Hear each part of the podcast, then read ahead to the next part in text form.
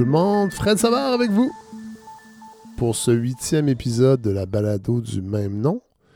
Petite voix, euh, on est vendredi matin, 5 h du matin, après une nuit d'insomnie, ce qui m'arrive rarement en fait. Euh, pourquoi, je m'endormais pas cette nuit.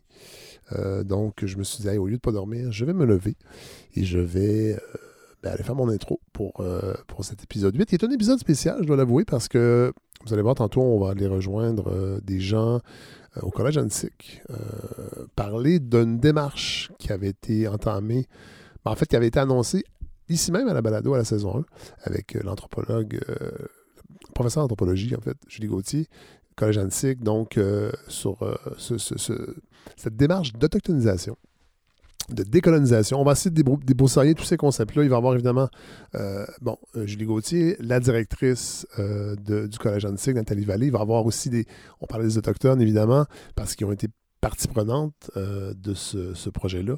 Euh, puis je trouvais ça intéressant d'aborder de, ces, notions-là qui, moi, me sont assez étrangères. Je voulais en apprendre un peu plus. Je me disais probablement que ça allait euh, être le cas aussi pour vous à la maison.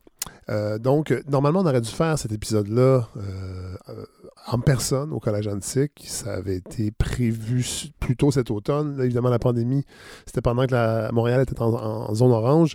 Mais là, on sentait que ça allait pas très bien euh, côté euh, augmentation des cas. Fait qu'on a repoussé ça. Mais là, évidemment, on, on, a dû le faire à distance. Fait que vous allez voir, le son, là, c'était pas évident parce qu'on était sept autour de la table, ben autour de la table, autour d'une table numérique, si on peut dire, d'une plateforme.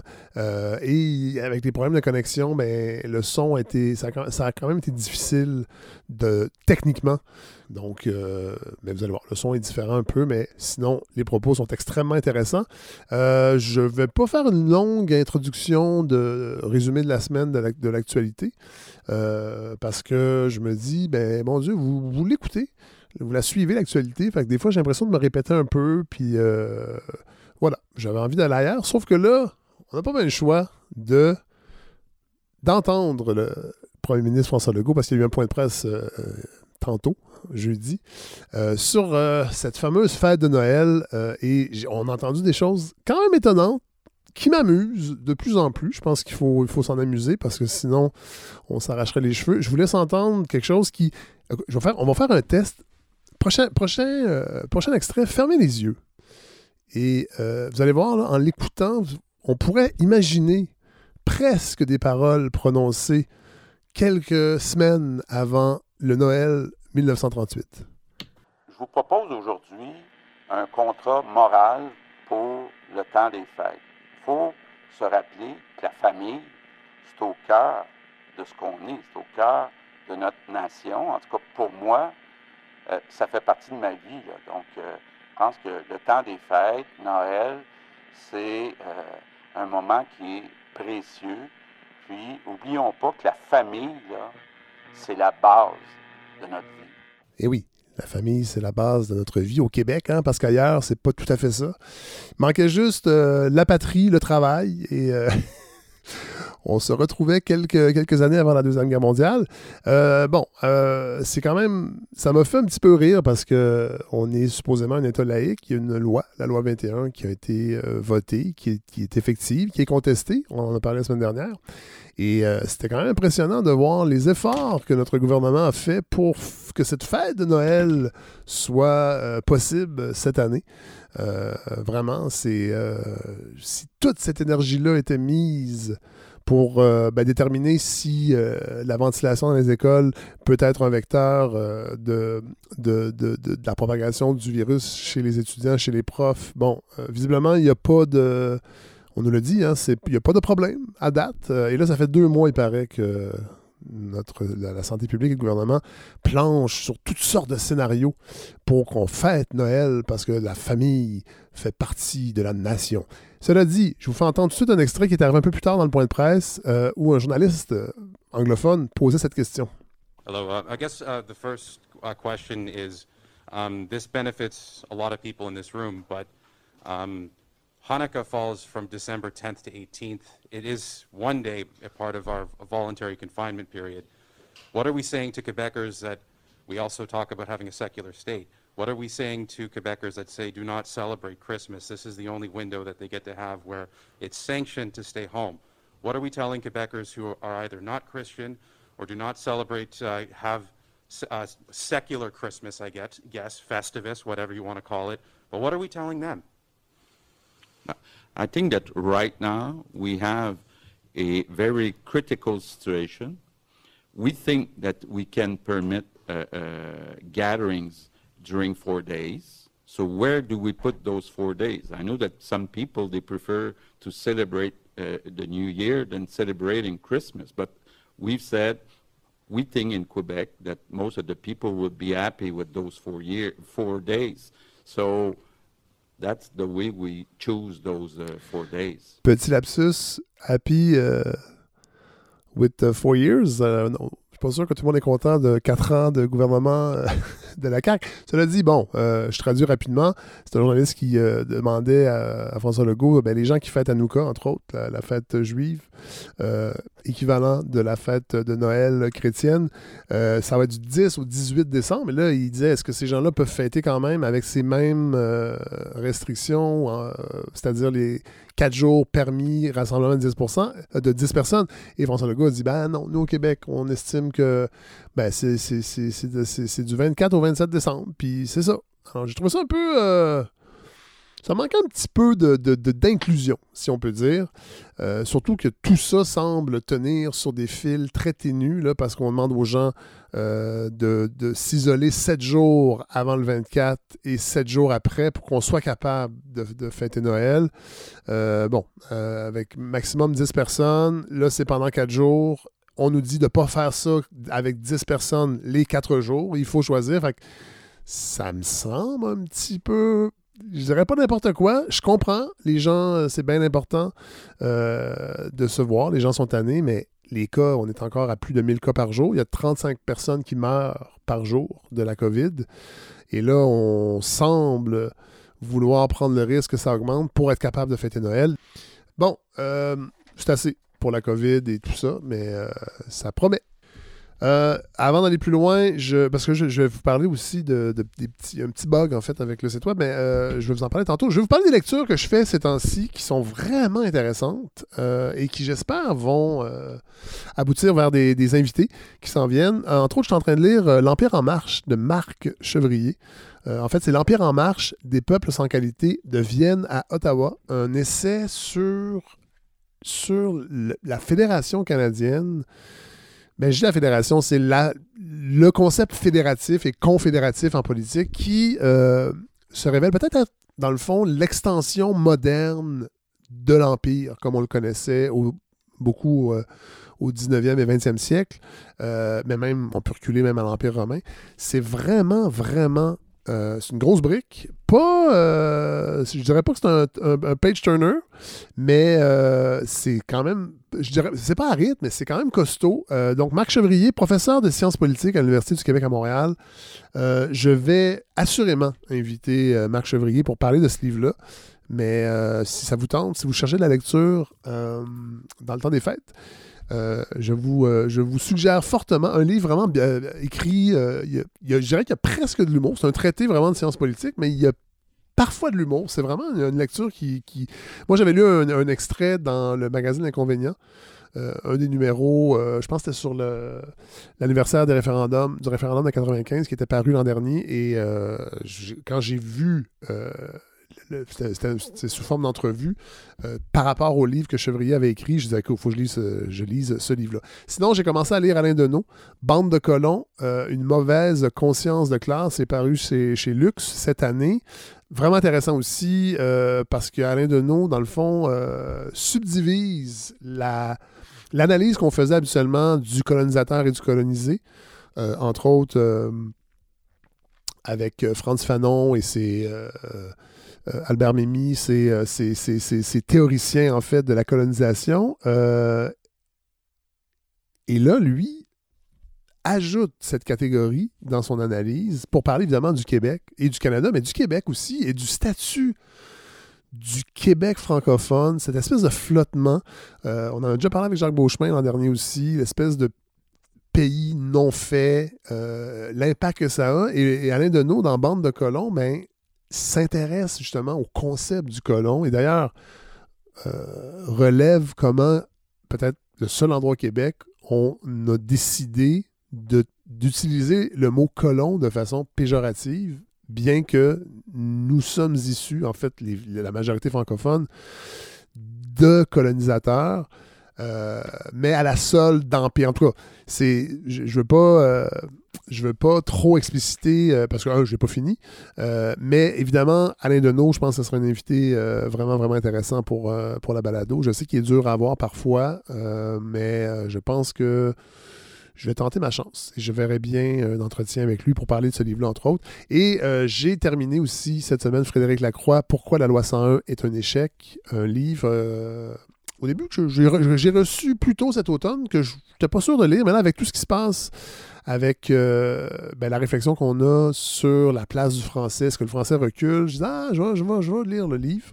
Et c'est vraiment intéressant, vraiment, vraiment, parce qu'il y a des projections, euh, des mots linguistiques euh, qui tendent à prouver qu'effectivement le français recule. Euh, c'est pas seulement un brûlot intempestif, c'est vraiment appuyé sur sur des, statistiques et il y a vraiment des réflexions intéressantes, entre autres sur le financement des universités, sur le financement du système de santé, des angles que je n'avais pas vus par rapport au français et le rapport aussi avec la langue anglaise au Québec. Et Frédéric Lacroix sera notre invité la semaine prochaine euh, pour en discuter. Ça, je suis vraiment content aussi qu'il a, accepté. Alors euh, voilà, mes lectures euh, du moment, vraiment intéressantes. bon, là, je vous parle du site web. Les gens qui s'inscrivent pour avoir accès au contenu euh, exclusif pour les donateurs, euh, pour ceux qui donnent 60 et plus dans, la, dans cette, saison-ci. Il y, a un petit, un petit bug. Euh, et là, on, commence à trouver, parce que c'est pas si simple que ça, avec la plateforme qui héberge le site, c'est les gens qui ont Microsoft, le, le système d'exploitation Microsoft. Quand vous vous inscrivez, vous ne recevez pas le courriel du site internet lefredsavard.com qui vous dit euh, que votre demande est en attente d'approbation. Alors, les gens s'inscrivent et là, ils pensent qu'il n'y a pas de nouvelles et n'ont pas accès euh, au, euh, au, au, compte exclusif.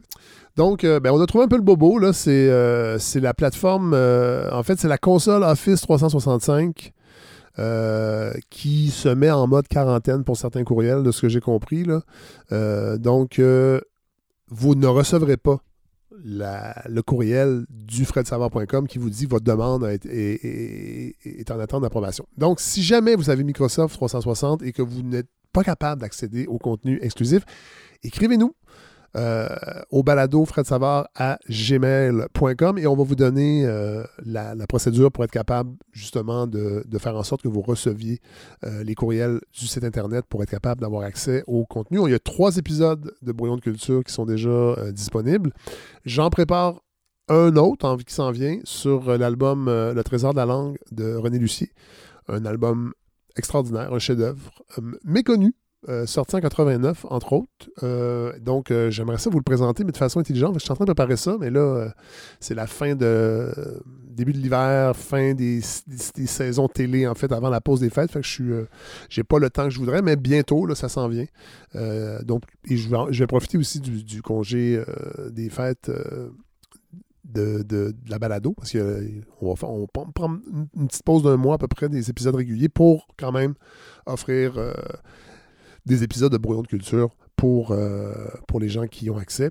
Euh, autre idée que j'ai eue aussi, parce que vous savez, je n'ai déjà parlé cette semaine, euh, en fait cette saison-ci plutôt, je veux que la balado soit le plus connu possible. Là, on ne parle pas nécessairement de campagne de financement, elle va bien d'ailleurs, on, est, on, est, on frôle le 80%, mais je, je, croise encore trop de gens qui qui ne connaissent pas le projet, qui ne savent pas que, la balado existe. Puis là, on peut faire de la pub, évidemment, on peut acheter de la pub, tout ça. Les moyens ne sont pas illimités. Puis là, je parle souvent de la communauté. Et là, je me disais, ça serait peut-être le fun de mettre la, communauté de la balado à contribution, d'aller chercher vos idées. Euh, si vous avez du temps à mettre, il y a peut-être des gens qui n'ont pas été capables de, faire une, contribution euh, financière à la balado, mais qui auraient de l'énergie à mettre pour brainstormer sur des façons de faire connaître la balado au plus grand nombre, alors je vous propose de m'écrire au balado à gmail.com. Donc, même courriel. Vous pouvez le faire par Facebook aussi si, euh, vous êtes plus à l'aise avec Facebook, avec la, page Facebook de la balado. Puis là, tout dépendant du nombre de personnes qui voudront euh, s'impliquer pour partager des idées, des, comment, comment ils voient ça, comment, comment on pourrait faire en sorte que la bonne nouvelle se répande pour rester dans euh, les valeurs si importantes de la nation je vais organiser des Zooms. Là, je sais vous êtes peut-être tanné de faire des réunions Zoom euh, au travail. Mais je pense que ce serait le fun, un, qu'on puisse se parler, qu'on se voit un peu euh, à distance. Je verrai, je ne sais pas combien de gens euh, voudront participer, mais si vous êtes trop, en fait, vous ne serez jamais trop. On fera plusieurs réunions, on fera des sous-comités s'il faut, mais ça me permettrait aussi de vous entendre aussi. Peut-être que vous avez des suggestions, vous avez des choses que qui vous plaisent ou qui, vous plaisent moins, en fait. Mais ça permettrait vraiment d'avoir peut-être un autre contact euh, avec la communauté de la balado qui va au-delà de moi qui vous parle et vous qui m'écrivez euh, ce que vous faites déjà. je suis vraiment content. Mais là, ça serait peut-être le fun de se faire des, des brainstorms euh, pour voir comment on peut faire fleurir ce projet-là. Donc, écrivez-moi balado à gmail.com puis on va, euh, on va, on va, s'organiser ça. On va se, sur Zoom. J'aimerais ça vous voir aussi. Donc, je pense que ça pourrait être, ça pourrait être intéressant. Alors, voilà. Donc, je, sans plus tarder, je vous invite à vous ouvrir à des notions qui, moi, euh, m'interpellent, m'intéressent. Euh, donc, on va aller rejoindre les gens du Collège Antique pour parler de leur ce, beau projet d'autochtonisation du Collège Antique. Donc, euh, voilà, épisode peut-être spécial. Il n'y aura pas vraiment de chronique. ça va être vraiment une discussion. On va être plusieurs autour de la table. Alors voilà, je vous offre ce huitième épisode de la balado de Fred Savard. Et nous, ben, on se reparle très bientôt, j'espère, par courriel pour qu'on organise ça. Euh, j'aimerais vraiment entendre vos idées. Voilà. Bon, alors je suis très heureux. C'est un épisode qu'on devait faire euh, plus tôt cette année, mais euh, la COVID a un peu bousculé les plans. Alors, on devait le faire en, en direct, si on peut dire, physiquement au Collège Antique. Mais là, on va commencer tout de suite avec euh, Julie Gauthier et Nathalie Vallée. Je vais, ben, Julie Gauthier, pour les gens euh, de la balado, vous l'avez déjà entendu à la saison 1, était venue nous parler euh, de...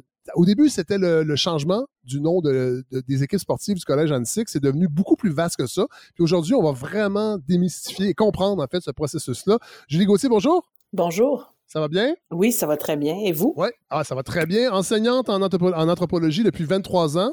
Mm-hmm. Oui, voilà. Euh, et je vais aussi euh, saluer Nathalie Vallée, qui est la directrice générale du Collège Antique. Bonjour, Nathalie. Bonjour. Alors, content de vous avoir. Euh, évidemment, il va y avoir d'autres gens qui vont se joindre à nous très bientôt, mais je voulais vous avoir pour commencer pour nous parler de cette démarche entreprise par le Collège Antique, qui est l'autochtonisation du collège. Euh, Nathalie Vallée, c'est vous qui avez euh, porté en fait ce projet-là euh, du début en fait? Oui, en fait, je, ne savais pas au début que je porterais un projet qui s'appellerait l'autochtonisation, mais c'est devenu ça. Alors, je ne sais pas jusqu'à quel point, Fred, vous êtes au courant de, de la démarche. Ben, je suis pas très au courant. C'est pour ça qu'on a fait un épisode pour que moi et les auditeurs et les auditrices soient au courant de la démarche. Ben, D'accord. Alors, je vais, je vais vous expliquer d'où c'est parti, tout ça. On avait un nom pour nos équipes sportives qui euh, s'appelle les Indiens. Oui. Qui s'appelait les Indiens parce que ça, ça a changé depuis. Et euh, ce, ce nom-là, évidemment, euh, bon, avait une connotation délicate, je vais le dire comme ça. Et depuis que j'étais à l'emploi du collège, euh, je, me demandais si un jour on allait le changer. Oui. Et euh, en fait, j'ai eu une question au début de mon mandat comme directrice générale. On m'a demandé à quel moment euh, j'accepterais qu'on se procure un autobus pour le transport de nos étudiants athlètes, pour, pour les transporter euh, dans les différents championnats. Et sur cet autobus, on souhaitait inscrire le nom des équipes avec son logo. Oui.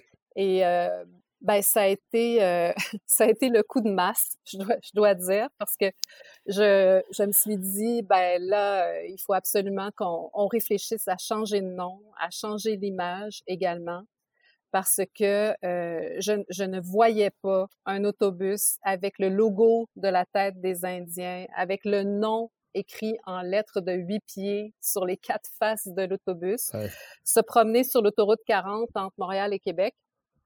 Et euh, je me disais, ben là, non, il faut, il faut absolument faire quelque chose, il faut, euh, il faut engager une démarche. Et il n'était pas question de lancer un concours euh, à la communauté, auprès de la communauté collégiale, en simplement en disant, il faut changer le nom de nos équipes sportives, participer à un grand concours. Et je ne voulais pas non plus confier ce mandat-là au comité de toponymie du collège. Alors, euh, j'ai contacté Julie à l'époque et euh, bon, qui est enseignante en anthropologie, mais qui aussi portait un superbe projet qui s'appelle Rencontre autochtone. Et euh, j'ai commencé à échanger avec elle sur cette question-là en lui disant que je voulais qu'on change le nom de nos équipes, mais je voulais pas le faire de manière sauvage ou arbitraire. Je voulais évidemment me servir de, de, la mission première du collège, qui est une mission d'éducation, pour euh, changer le nom. Alors, je savais que certaines personnes aimaient ce logo-là. Euh, je savais qu'il lui donnait une signification positive, hein, l'image du guerrier courageux et combatif. Et d'autres personnes dans le collège étaient euh, depuis longtemps défavorables à ce logo et l'associaient à, tout ce qui a le plus négatif euh, en matière d'appropriation culturelle? Euh, je veux que vous nous parliez, du, en fait, de nous présenter un peu le Collège antique parce que dans l'écosystème, le, on peut dire collégial, je ne sais pas si on peut dire ça comme ça, il se situe où? Euh, le nombre d'étudiants, entre autres, le nombre d'étudiants autochtones aussi parce que euh, c'est quand même, euh, c'est quand même, évidemment, l'autochtonisation ne concerne pas que les Autochtones, euh, mais, mais, mais c'est quoi un peu le profil des étudiants et le, la place du, Collège antique dans l'écosystème des, des, des, cégeps à Montréal? Alors, le, Collège antique, c'est un des plus gros cégeps au Québec. En fait, il fait partie de la liste des gros collèges. à Montréal, il est le plus gros francophone. Oui. Alors, il y a à peu près entre 7500 et 8000 étudiants chaque année. On a, euh, on est réputé, en fait, pour avoir une très, très belle carte de programme d'études techniques. Oui. Alors, euh, qui, qui, de plusieurs familles. Euh, en santé, par exemple, avec des programmes d'imagerie médicale, euh, bon, dans les technologies physiques, euh, évidemment tout le secteur des communications graphiques aussi, qui est un fleuron parce que le collège est né du regroupement de, de, de, trois écoles à l'époque. Et puis, l'Institut des arts graphiques faisait partie de l'une de ces écoles-là. Et bien sûr, on a aussi tous les programmes préuniversitaires qui sont offerts dans, dans le réseau, alors sciences humaines, sciences de la nature, arts, lettres et communication. On a également la particularité d'avoir, d'accueillir un plus grand nombre d'étudiants qui ont déjà un vécu collégial. Alors, 60 de, la clientèle du collège, de la clientèle étudiante, euh, détient un vécu collégial ou est adulte euh, et a fait des études euh, avant d'arriver au collège. Et euh, on est sur le territoire euh, d'Annecy-Cartierville. Alors évidemment, il s'appelle le Collège Annecy parce que nous, nous, sommes dans le quartier Annecy-Cartierville. Donc le nom des Indiens, des équipes sportives, euh, est, on le pense, en tout cas très inspiré de, du nom du collège, Annecy, qui, euh, qui, est le nom d'un français huronisé, euh, mort noyé euh, dans les rapides du au Récollet. Là, je veux parler à Julie parce que Julie, euh, votre démarche, et Nathalie en a parlé tantôt, vous, avez une démarche, vous, personnelle aussi, par rapport euh, à la. Ben, en fait, un désir de rencontre aussi avec, euh, avec, avec les Premières Nations. Ça fait longtemps que vous le faites en tant qu'enseignante et qui est devenu aussi une facette super importante de votre vie personnelle. Oui, tout à fait, euh, parce que, euh, tu sais, je le dis souvent, l'autochtonisation, selon moi, se, se, décline en plusieurs niveaux. Je, je, je, conçois mal qu'on peut autochtoniser, par exemple, son enseignement ou ses modes de gestion ou euh, sa, sa, vie professionnelle et encore moins euh, la vie institutionnelle si on n'a pas entamé soi-même un processus de décolonisation ou d'autochtonisation personnelle. Je ne vais pas rentrer tout de suite dans, dans ces termes-là parce que euh, c'est un choix qu'on fait, euh, à mon avis, d'entrer de, là-dedans. Puis c'est un chemin, je le dis souvent, un chemin qui est constamment à défricher, qui est confrontant, qui peut être décourageant, inconfortable. Donc, pour que pour que ça ça ait ça fasse du sens puis que ça influence positivement euh, et correctement je pense sa pratique dans mon cas euh, l'enseignement je, je, pour moi c'est indissociable tout ça est devenu indissociable euh, l'un de l'autre oui. Donc, euh, allons-y avec les définitions. Euh, oui. Parce que vous avez parlé d'autochtonisation, vous avez parlé de décolonisation, c'est pas la même chose. Euh, et je veux que vous nous expliquiez, pour qu'on comprenne bien, comment on pourrait définir l'autochtonisation et la décolonisation? Ben, en fait, je suis pas une, spécialiste euh, du sens des mots, mais je vais, je vais quand même euh, tenter une définition, en fait, un, un, condensé de, de, quelques éléments qui sont communs aux différentes définitions de l'autochtonisation. Euh, c'est un, un processus, premièrement, l'autochtonisation, puis c'est une série, disons, de changements au, à la fois aux politiques, aux procédures, aux pratiques qui vont augmenter l'inclusion euh, de, à la fois de personnes de Première Nation inuit, d'Autochtones, euh, et à la fois de, de, contenu, de façon de faire, de savoir, de savoir-être, euh, de savoir-faire, comme je le disais. Et l'idée, c'est d'abolir un peu les barrières puis de réaligner euh, les résultats des établissements, des collèges, sans nécessairement euh, nuire ou aller complètement à l'encontre des objectifs qui sont précédemment établis. Ça, c'est pour la partie plus institutionnelle. Comme je le disais, euh, ce, qui, ce qui est important aussi, c'est la création d'espaces. Là, quand je parle de création d'espaces, c'est pas seulement des espaces physiques, mais c'est aussi des espaces de discussion. La classe, pour moi, est un espace, par exemple. Un plan de cours, c'est un espace.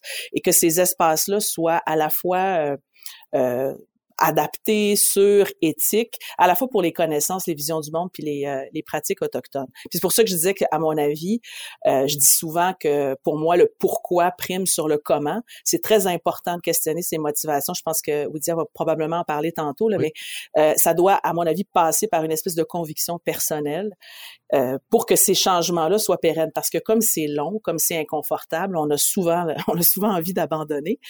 Donc ça, c'est plus pour ben, la. Attendez, Julie, là, j'ouvre une parenthèse. Vous avez dit le mot inconfortable. Un mot qu'on entend souvent, euh, l'inconfort, la, la, théorie de l'inconfort. Qu'est-ce que ça veut dire, ça? Ben en fait, euh, la pédagogie de l'inconfort, si, euh, si on veut s'exprimer euh, ainsi, c'est qui est un véritable courant, c'est c'est l'idée très générale de qu'on ne peut apprendre réellement et de façon pérenne que dans un certain inconfort. Puis la notion d'inconfort, maintenant, je l'utilise avec parcimonie parce que on a, je me suis fait souvent dire, en fait, à quelques reprises dire par des personnes autochtones, ok, l'inconfort, je comprends, mais nous on, on, porte un fardeau assez lourd à porter, puis on est victime de violences directes et indirectes. Donc, euh, quand, quand, je parle d'inconfort, je tiens à, préciser que je ne le mets pas sur le même pied d'égalité que, que, la violence, que, que, ou que la discrimination, ou que le fardeau qui pèse sur les épaules euh, des, des, des premiers peuples, des gens des premiers peuples. Par contre, euh, l'inconfort pour une personne privilégiée, ça peut être euh, ça peut être assez confrontant, disons quand on n'est pas habitué. Donc l'idée d'exposer les gens à un certain niveau d'inconfort, que ça soit soi-même ou que ça soit par exemple des jeunes dans une classe, c'est euh, c'est souvent garant d'un apprentissage disons plus plus durable qu'un apprentissage qui ne passerait que par la tête ou par la lecture de texte.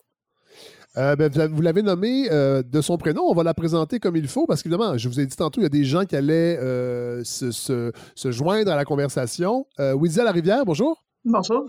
Ça va bien? Oui, ça va bien, merci. Alors, euh, est-ce que, bon, euh, je vous présente, vous êtes euh, cofondatrice de l'organisme Mikana. Il y a des gens peut-être qui, ont suivi le mouvement Idle No More qui vous ont connu là, parce que vous êtes une des organisatrices au Québec du mouvement Idle No More.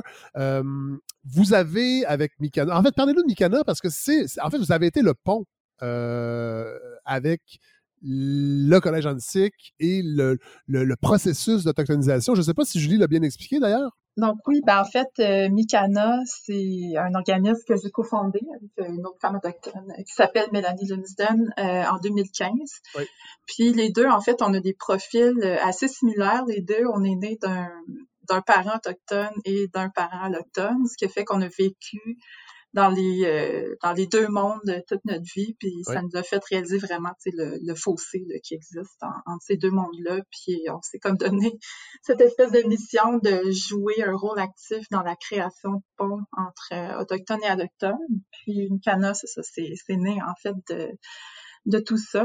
Puis, euh, c'est aussi parce qu'on avait réalisé à trop de reprises le, le, grand besoin d'éducation et de sensibilisation de, la part des autochtones sur les réalités, les perspectives euh, des peuples autochtones. Puis on, on était tanné d'attendre après bon, les gouvernements puis faire instance pour faire des changements, par exemple le ministère de l'Éducation, etc. Fait qu'on s'est dit ben nous, on, on, va être actifs, puis on va commencer à changer, euh, faire de part pour changer euh, les choses. Puis euh, c'est ça, on a décidé de, de s'attaquer à trois grands champs d'action, en fait. Fait qu'il y a tout le volet éducation, sensibilisation. Donc, ça, c'est vraiment tout ce qui est atelier, formation, développer des outils de sensibilisation. Donc, par exemple, on a fait un, livret avec Amnesty International dans lequel on démystifie euh, 10 préjugés encore très tenaces qu'on entend sur les peuples autochtones. On a un volet euh, empowerment des jeunes, donc on implique euh, des jeunes euh, autochtones justement dans dans nos activités de sensibilisation d'éducation. D'ailleurs, Gilbert est un euh, de nos ambassadeurs qui fait partie de ce, de ce programme. Euh, ouais. Gilbert, on peut le saluer. Gilbert Nicoué, on va l'entendre un peu plus, euh, plus grandement tantôt. Est-ce qu'il est encore avec nous? Oui. Ah, voilà. Euh, puis le troisième volet, c'est euh, c'est le volet changement euh, durable et systémique. Puis ça, c'est le projet, en fait, avec le partenariat avec le Collège rentre dans, dans ce champ d'action-là. C'est on crée des, des partenariats structurants avec des milieux qui sont prêts à implanter des changements durables euh, significatif en termes d'inclusion des peuples autochtones puis de, de, respect des droits des peuples autochtones dans leur milieu. c'est dans cette perspective-là qu'on, qu'on, quand on a été approché par Julie puis le Collège antique pour travailler avec eux, ben qu'on, qu'on, a décidé de travailler, euh, ça, avec eux dans, le cadre de la démarche euh, d'autochtonisation puis de participer aux réflexions euh, avec eux. Puis c'est vraiment euh, un travail très stimulant, en fait, de, travailler plus sur le, long terme, puis de prendre le temps de réfléchir ensemble, justement, aux, aux types d'actions qui vont être euh, pertinentes, justement, pour entraîner ces changements-là. Euh, donc voilà, c'est dans cette perspective-là qu'on a développé le partenariat avec le collège est-ce qu'il y, a un buzz? Là, ça va sembler étrange comme question, mais est-ce qu'il n'y a pas un piège euh, parfois? en, fait, il faut que la démarche soit sincère de la part des organisations comme le Collège Antique. Euh, je sais qu'à Grimby, entre autres, parce que moi j'ai habité à Grimby plusieurs années, euh, il y a les Inuks qui est leur équipe sportive. Je pense qu'ils sont aussi dans cette démarche-là, mais j'imagine qu'il y a, est-ce qu'il y, a une tentation de faire un changement cosmétique pour sembler être dans, dans, dans, dans la mode, en fait, d'être ouvert à l'autre, mais que les changements ne sont pas aussi euh, profonds? En fait, les, organisations ne vont pas assez loin là-dedans. Est-ce que, est-ce que vous sentez qu'il y, y a parfois des organisations qui veulent peut-être faire un peu de marketing si je pourrais dire, ou de publicité sur le dos de l'autochtonisation ou de la décolonisation, mais que la démarche, elle n'est pas sincère. Est-ce que vous, vous, êtes capable d'intervenir à ce niveau-là? Est-ce que, vous, est-ce, est-ce que vous sentez qu'il y a ça un peu? Oui, ben, oui, c'est clair qu'on a des, des, réflexions par rapport à ça. Puis, en fait, on invite, on a des ateliers où est-ce qu'on invite justement euh, des, plusieurs milieux à faire un certain travail d'introspection sur justement réfléchir à leur motivation puis à leurs raisons pour lesquels ils s'intéressent euh, aux questions autochtones. Puis euh, parce qu'effectivement, il y a des, des, organismes, des milieux qui nous approchent, puis là sont sont pressés, puis là ils ont ça dans les médias, puis là ok vite, il faut changer ça dans notre milieu, euh, puis bon là on rappelle que bon, non plus changer 500 ans d'histoire du jour au lendemain. Il faut aussi respecter le rythme là, le, des, des, organismes autochtones, des peuples autochtones. Aussi, on est comme, tu sais, vu que justement, il y, a, il y a un buzz on est sursollicité. Euh, Mais ça, c'est intéressant, vous dites, vous dites respecter le, rythme autochtone. Euh, j'imagine que dans la décolonisation, entre autres, et là, peut-être que peut-être que j'utilise mal les concepts aussi, n'hésitez pas à me corriger, mais euh, j'imagine qu'il y a ce clash-là civilisationnel, si on peut dire, et comment vous faites justement pour dire à ces organisations-là, un instant, on se calme. Euh, ce serait quoi les étapes? Vous parlez d'introspection, là. Euh, mettons une organisation vous, vous, vous, vous contacte pour dire, écoutez, euh, moi, j'aimerais ça d'ici Noël, là, qu'on puisse dire à nos clients que nous, nous, sommes décolonisés. Ça serait quoi les, les, les premières étapes, c'est quoi? Ben vraiment, c'est impossible de se décoloniser en trois semaines. Là. Puis, le, le, comme je l'expliquais, la décolonisation, l'autochtonisation, ce sont des processus. On les voit, nous, comme des chemins et non comme des destinations. Puis c'est quelque chose, tu sais, même des alliés, je considère que c'est des personnes qui doivent constamment se remettre en question. C'est pas comme un stamp qu'on a du jour au lendemain, puis après, bon, tout est fini, on a, on a tout réglé. Fait qu'on essaie vraiment de, de sensibiliser à ce niveau-là. C'est possible quand même de s'embarquer dans des premières étapes. Euh, tu sais, par exemple, un organisme nous contacterait, puis c'est comme les fêtes, on veut faire quelque chose. On peut commencer par un atelier de sensibilisation dans lequel on va introduire puis euh, déclencher des, réflexions justement qui vont favoriser cette introspection-là. Euh, justement. Puis on s'inspire aussi notamment euh, du guide euh, La trousse d'outils pour les alliés aux autochtones qui a été développé par le réseau autochtone de, de Montréal. Oui. Puis dans lequel justement, il y, y, a une première étape où est-ce qu'on invite les gens à réfléchir à leur motivation. Est-ce qu'ils veulent juste cocher une case? Oui. Euh, diversité euh, dans la liste? Est-ce que est-ce que c'est parce que là, ils ont entendu une tragédie dans les nouvelles, puis tu sais, ouais. il y a des c'est réfléchir vraiment aux raisons pour lesquelles ils, veulent changer les choses, puis pourquoi aussi ils sont euh, pressés. Puis ensuite, c'est vraiment comme euh, les accompagner dans un processus d'apprentissage, euh, puis de s'approprier les réalités autochtones, de, de, les différentes manières de, de apprendre à se connaître, puis comment qu'on qu'on fonctionne. Puis ensuite, ben là, ça va être plus là, les des prises d'action, réfléchir à les actions, puis comment on peut agir en conséquence euh, après ces réflexions-là. Donc, c'est bon, ça se fait pas du jour au lendemain. Non, non. Euh, c'est vraiment euh, un travail de, de, collaboration, puis on prend le temps de le faire. Ouais.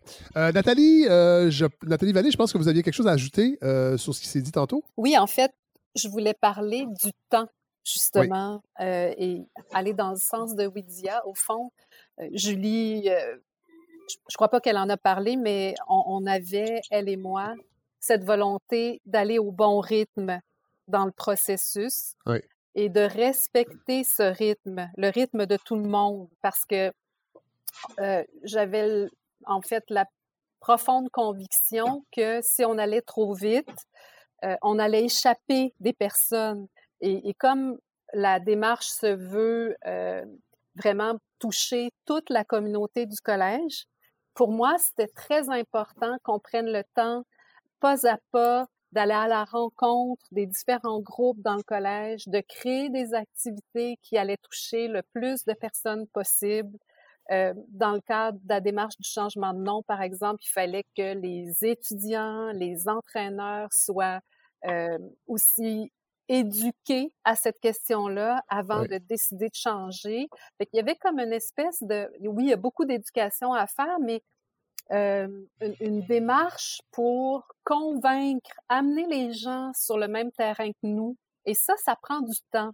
Alors, euh, dans toute la démarche du changement de nom, notamment parce que c'est, ça aboutit, là, on, on, y a travaillé longtemps, il nous est arrivé de, de faire un petit pas de côté, d'attendre un peu, de réajuster le tir, euh, d'être à l'écoute des besoins de tout le monde dans le processus, puis là, après ça, de mieux bondir pour continuer dans la démarche.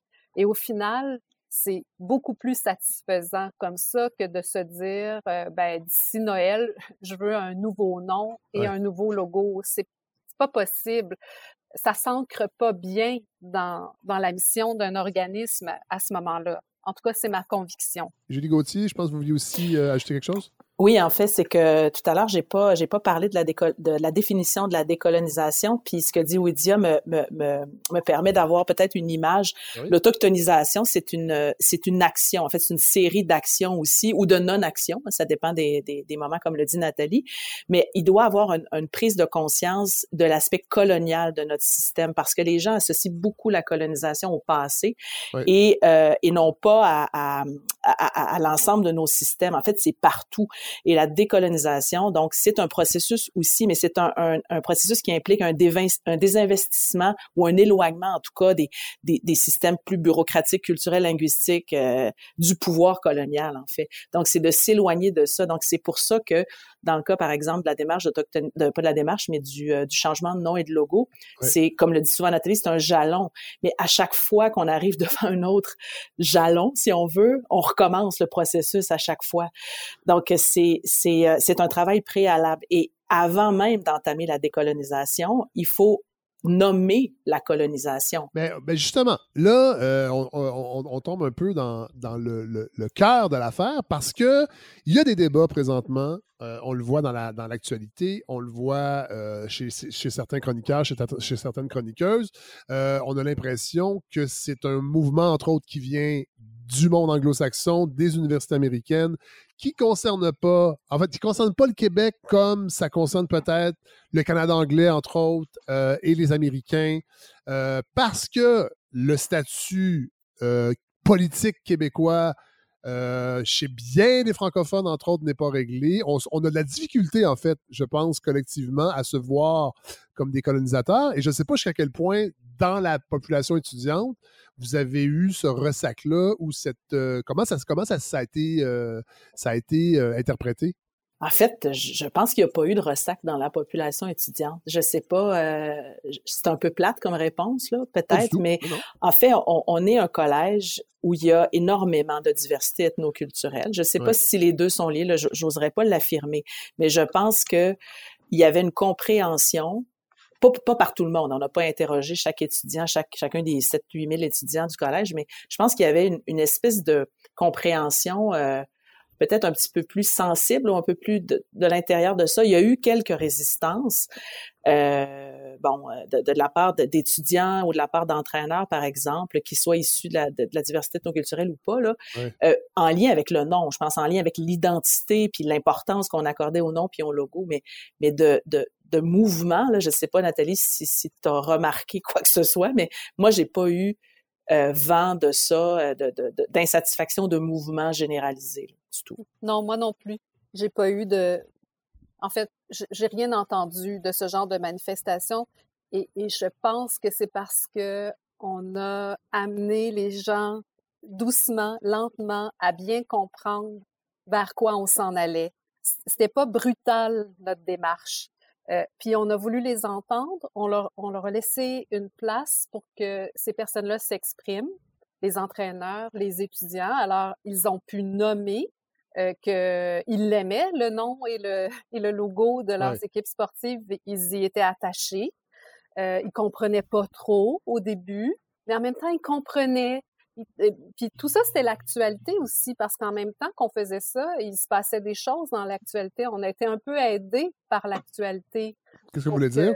ben, il y avait, euh, il y a eu la controverse des Redmen, par exemple. Oui.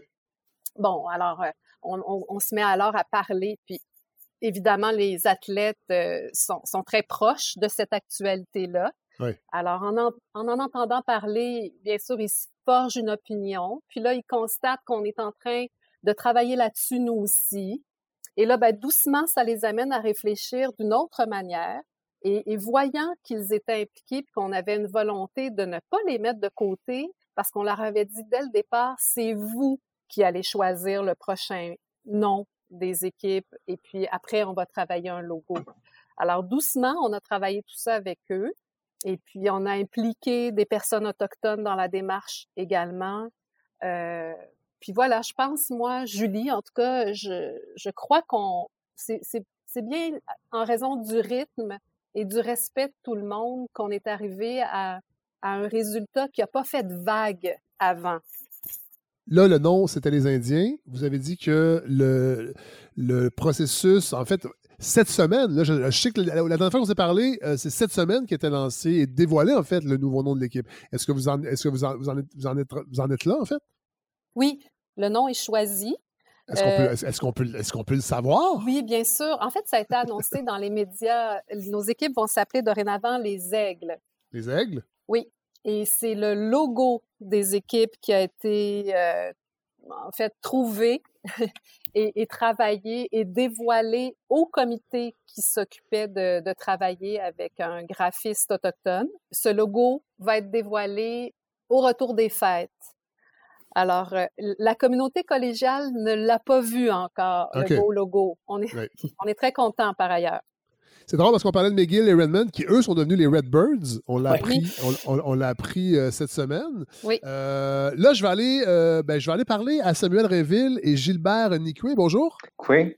Je voulais vous parler parce que là, on va comprendre peut-être un peu plus qu'est-ce que ça veut dire, euh, ben, tous ces concepts-là. Et euh, bon, Samuel, vous êtes coordonnateur du Centre étudiant des premiers peuples de l'Université de Montréal. Exactement, oui. Euh, vous êtes également, vous êtes toujours étudiant? Oui, à temps partiel, je suis étudiant aussi en même temps au deuxième cycle. Oui, donc vous êtes Inu? Oui, Inu de, de la communauté de Pessamit. Et Gilbert Nicoué, vous, vous êtes facilitateur à la vie étudiante au Collège Antique. Vous êtes étudiant à l'Université de Montréal en plus. Oui. Euh, on parle de décolonisation, on parle euh, de. J'utilise le mot clash civilisationnel, mais c'est peut-être pas ça. Mais je voulais vous entendre, en fait, pour qu'on comprenne c'est quoi euh, pour un étudiant euh, issus des Premières Nations, c'est quoi arriver dans un collège comme le Collège Antique et après ça à l'université? Et bon, votre véhicule d'étudiant, vous avez fini par, par vous en servir pour être capable d'aider, d'être un passeur, en fait, pour les étudiants plus jeunes qui vont arriver, entre autres, au, cégep euh, et euh, à l'université. Euh, vous, comment vous l'avez, comment vous l'avez accueilli, cette démarche-là du Collège Antique? Ben, en fait, moi, c'est, ça. J'ai, ça, fait, ça fait juste un an que je suis facilitateur ici au Collège Antique. Et puis, j'ai, c'est ça, j'ai, j'avais croisé Julie à m'emmener dans une, dans une colloque. Puis, on avait, on s'était échangé quelques mots. Puis, c'est, elle qui m'avait parlé qu'il y avait ce poste-là, justement, qui, euh, qui était euh, vacant parce qu'eux autres, c'est ça, euh, comme qu'elle a expliqué, ils étaient en processus de, du, collège antique. Fait que c'est, comme ça que j'ai comme rentré au collège antique. Puis quand je suis rentré, ben c'est ça, eux autres, ils avaient déjà commencé le, processus du changement d'équipe euh, du collège antique. Puis je suis rentré dans le comité euh, quasiment tout de suite quand je suis arrivé. Puis ça a été quasiment un peu mon premier euh, euh, mon premier comité ici. Puis il était quand même pas mal avancé dans leur démarche. Puis je trouvais que le je trouvais que leur façon qu'ils ont se sont pris, euh, je trouvais ça vraiment bien parce que c'était comme la bonne façon aussi de, de, de de, de le faire aussi. C'était avant tout de, de, de, donner, de, de conscientiser aux étudiants, avant de juste de dire on change de nom puis euh, on s'appelle plus euh, les Indiens, on va s'appeler tel tel nom.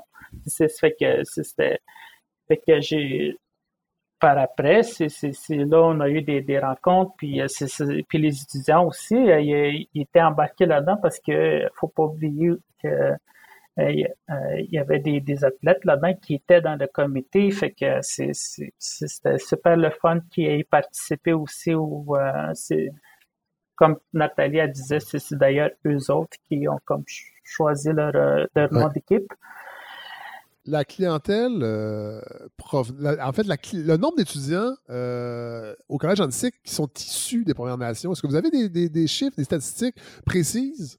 Euh, oui. en fait, c'est ça au début, ça, fait, ça fait la deuxième fois qu'on fait ça. Si on est allé vers un sondage que les étudiants c'était comme une auto-identification qu'on avait faite. Ah ouais? là, il y a, c'était toutes les euh, parce qu'il y a 9201 euh, étudiants au collège euh, antique. Puis là-dedans, on a eu 47 étudiants qui se sont auto-identifiés autochtones. Mais encore là, il fallait qu'on fallait qu'on qu'on aille plus loin pour savoir tu sais, c'est de quelle ils viennent de quelle région, est-ce que c'est des autochtones qui ont grandi à Montréal ou bien c'est des autochtones qui arrivent de, de, de des, des dans, dans leur communauté? Fait qu'on s'est retrouvé qu'on qu'on a eu euh, en fait 14 étudiantes autochtones. Fait que là, en ce moment, au moment qu'on se parle, euh, j'ai 14 euh, étudiants autochtones, ce qui représente 0,5% des l'ensemble des étudiants du collège antique.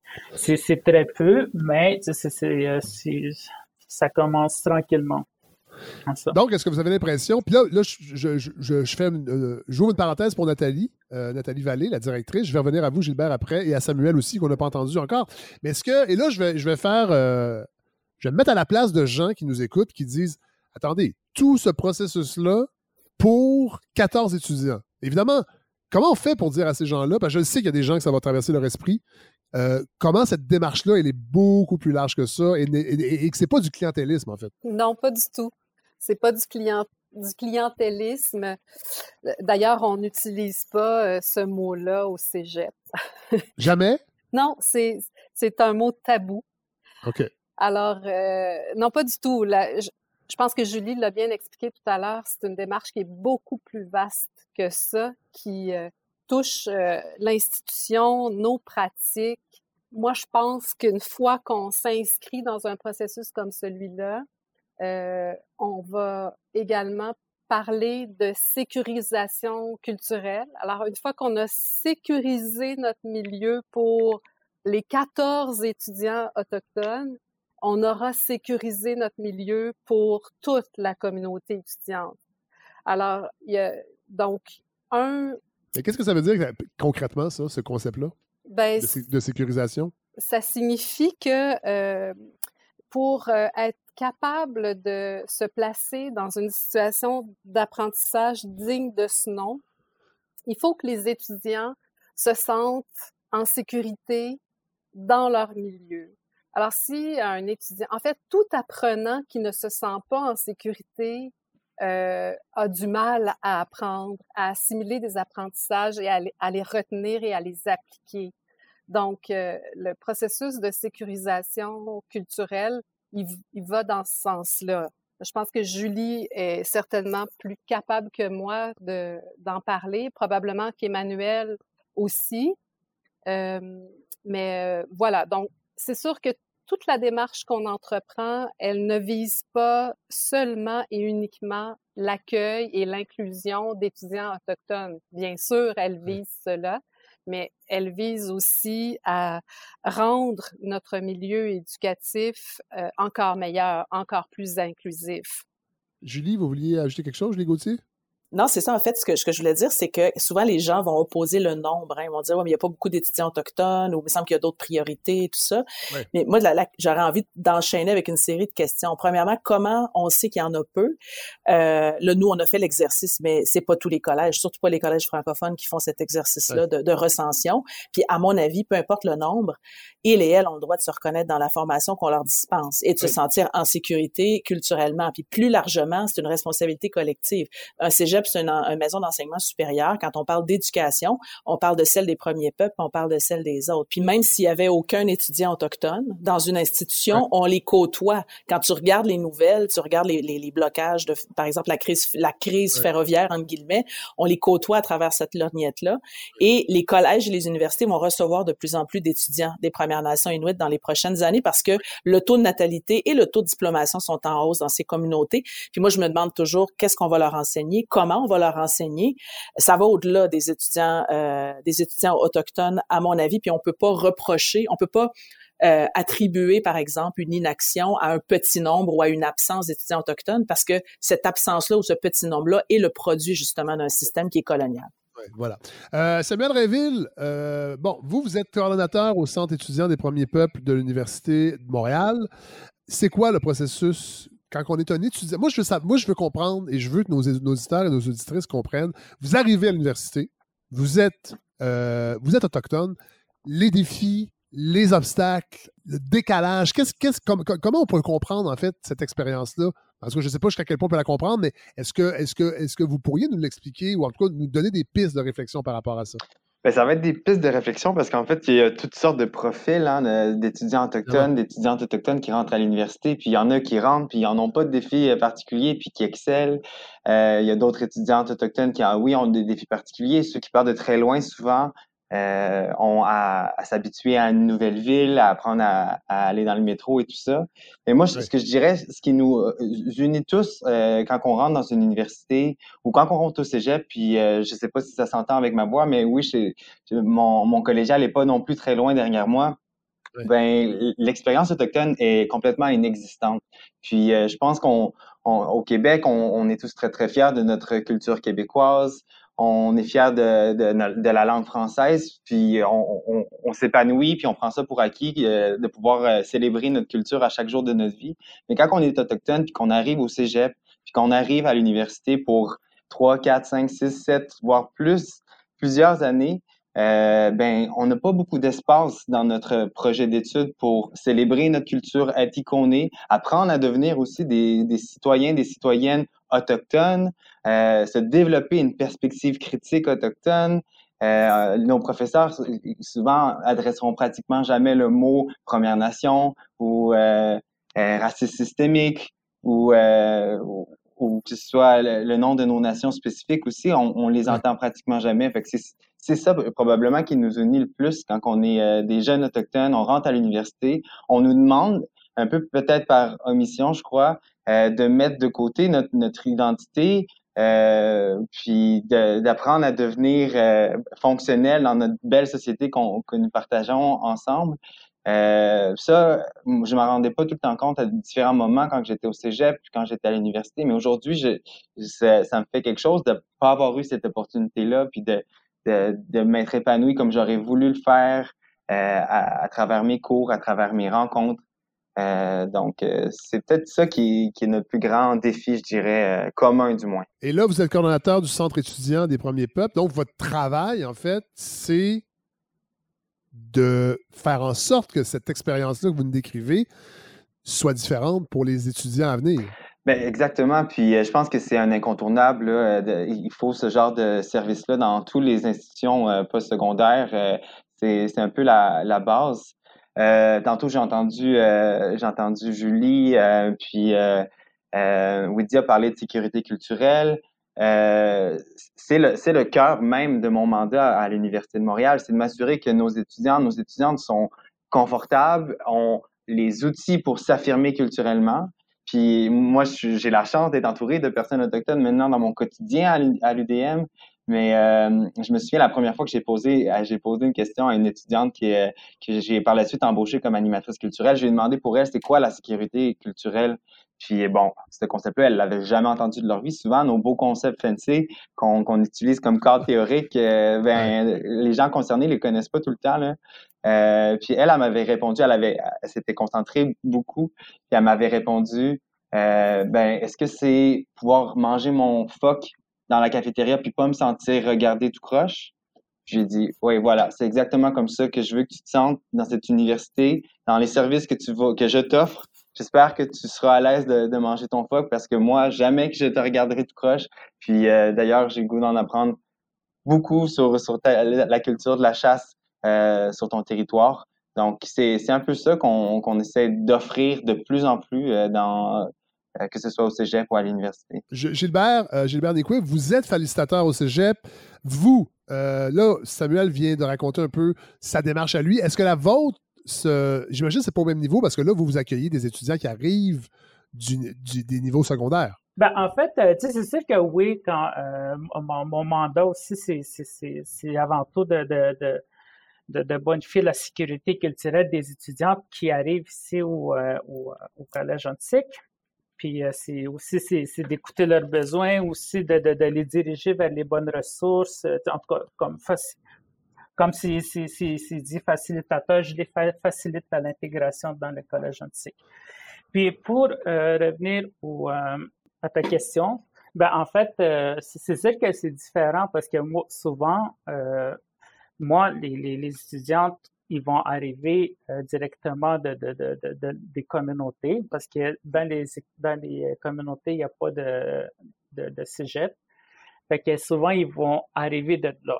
Mais comme je disais aussi tantôt, euh, étant donné que c'est mon première année, ben, c'est, c'est sûr qu'on on, est en train de démarrer encore le, le, le, Mais je, je peux pas non plus euh, je n'ai pas toute les, les, euh, l'expertise de, de, de, de, comme, comment qu'on a fait, étant donné que c'est tout nouveau comme. Vous êtes en train de la créer, en fait.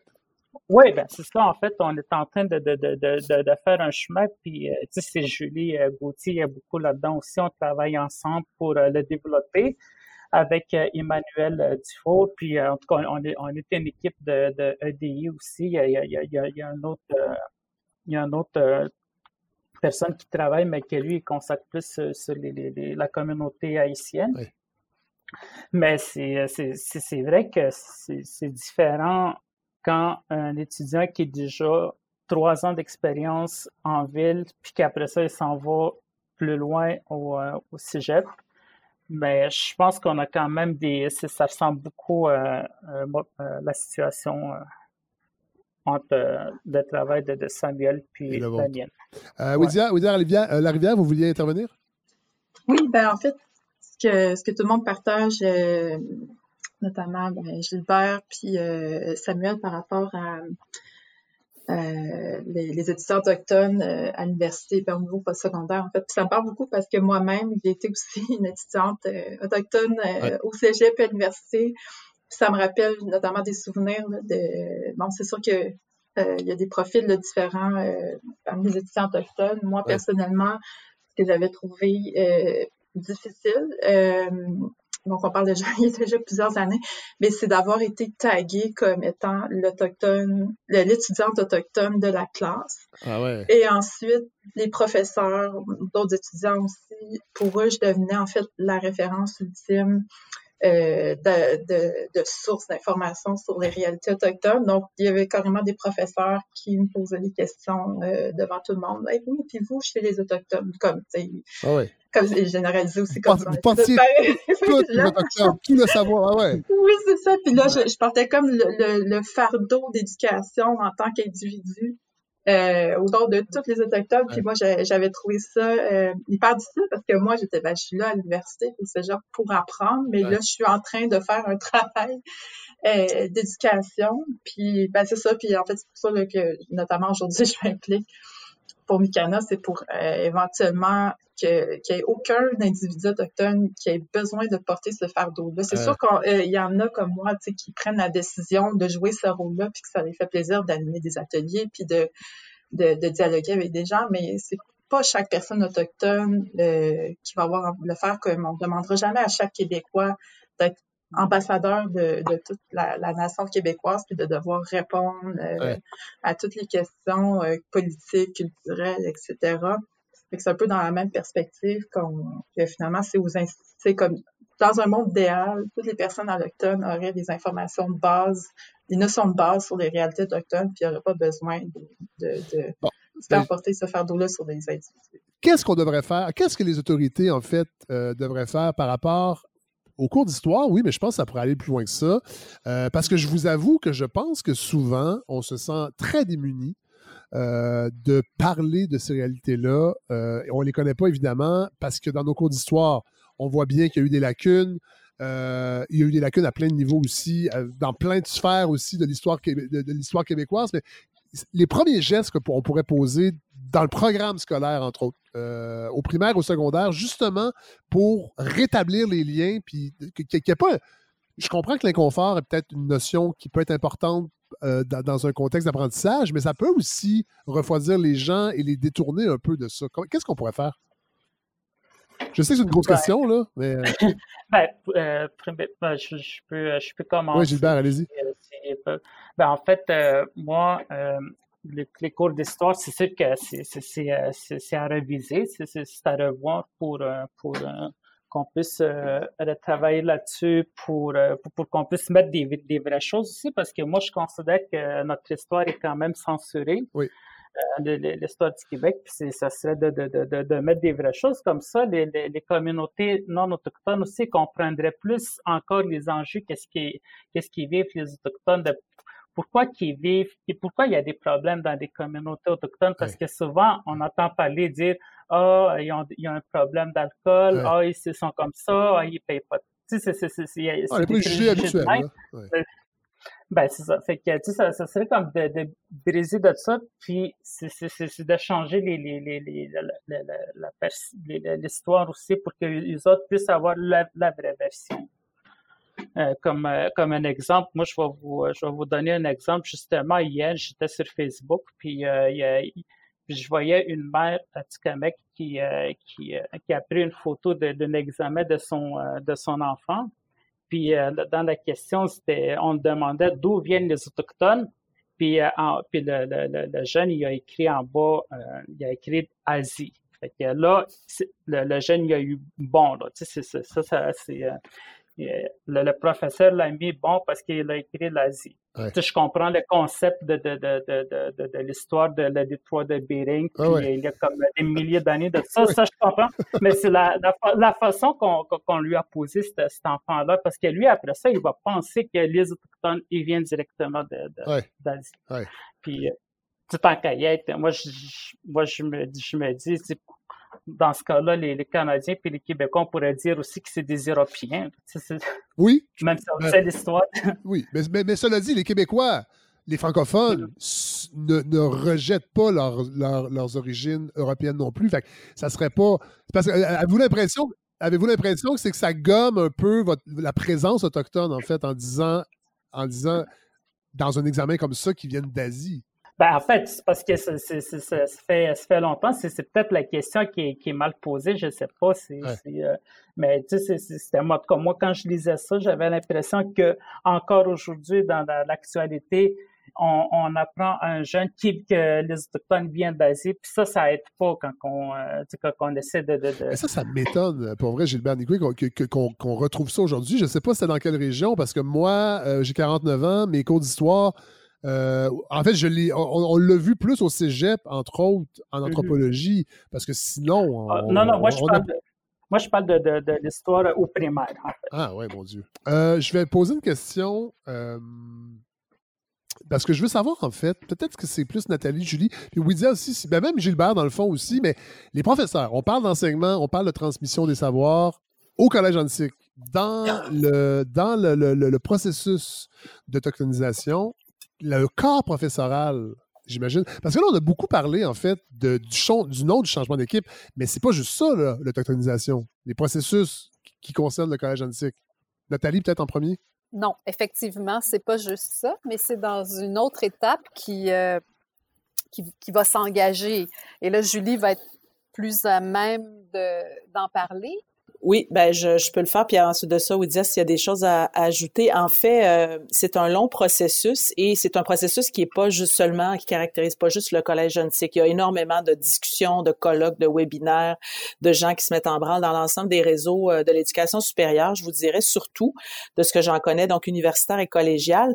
Euh, il y a toute la question en fait de, de ce que c'est que l'autochtonisation puis ce qui en est pas. Puis ça, je trouve c'est important de le dire aussi parce que de dire je vais remplacer je vais enlever du contenu, disons, euh, de la Nouvelle-France, puis je vais le remplacer par du contenu autochtone. Euh, c'est un, ça peut être un début intéressant, un début souhaitable, mais c'est davantage une réponse aux appels à l'action de la Commission Vérité-Réconciliation que de l'autochtonisation. Euh, donc, c'est puis élaborer quelque chose sans l'inclusion tôt, dès le départ, dans le processus de gens des Premières Nations, du genre, euh, je vous donne un exemple, puis je reviendrai après un exemple très concret, mais de dire, j'ai un projet, mais tout ce qui me manque, c'est une communauté ou des personnes autochtones pour le réaliser. Mais le projet est déjà conçu, ça ça peut pas fonctionner. Dans les faits, là, très concrètement, on a on a des, des, petites actions qui sont en branle actuellement et qui sont, euh, en fait, qu'on peut faire avec des enseignants qui sont je vous dirais, euh, rendus plus loin dans leur réflexion puis leur démarche, puis leur, euh, je dirais, leur audace aussi, parce que ça prend de l'audace pour faire ça. Il y a toute la question du plan de cours au collège, hein, au collégial. Donc, le plan de cours, c'est l'outil commun, c'est la relation avec les étudiants, c'est le point d'entrée, c'est ce qu'on présente au premier cours. Le plan de cours, dans sa façon d'être, puis là, c'est plusieurs personnes ne seront pas d'accord avec moi, mais c'est colonial.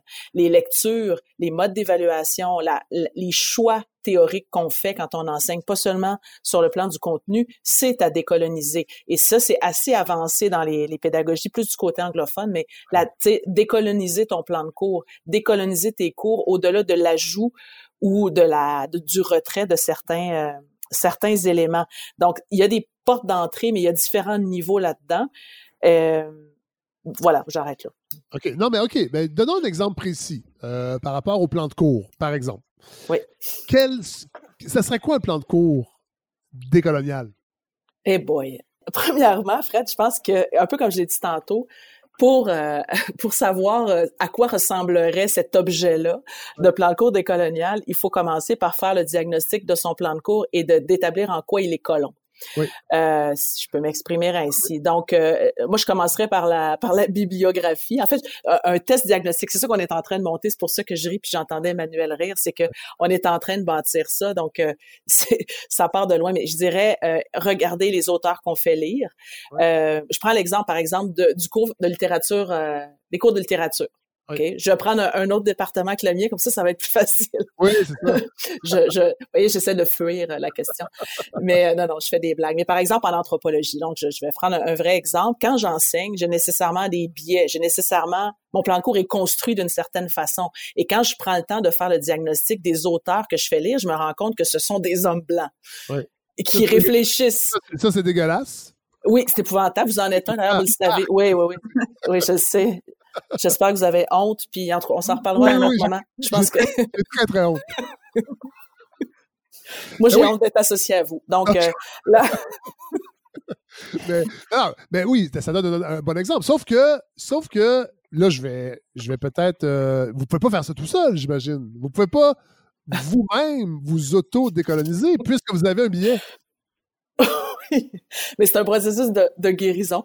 Donc, je fais des blagues. En fait, c'est que, c'est que, on, on, premièrement, je le fais pas toute seule. Je le fais avec, je, je souhaite le faire avec des enseignants et des conseillers pédagogiques, conseillères pédagogiques qui, qui ont envie d'aller là, qui ont envie d'explorer. Mais c'est long. Puis on, je sais que c'est plate de se faire répéter ça, mais c'est des essais-erreurs aussi.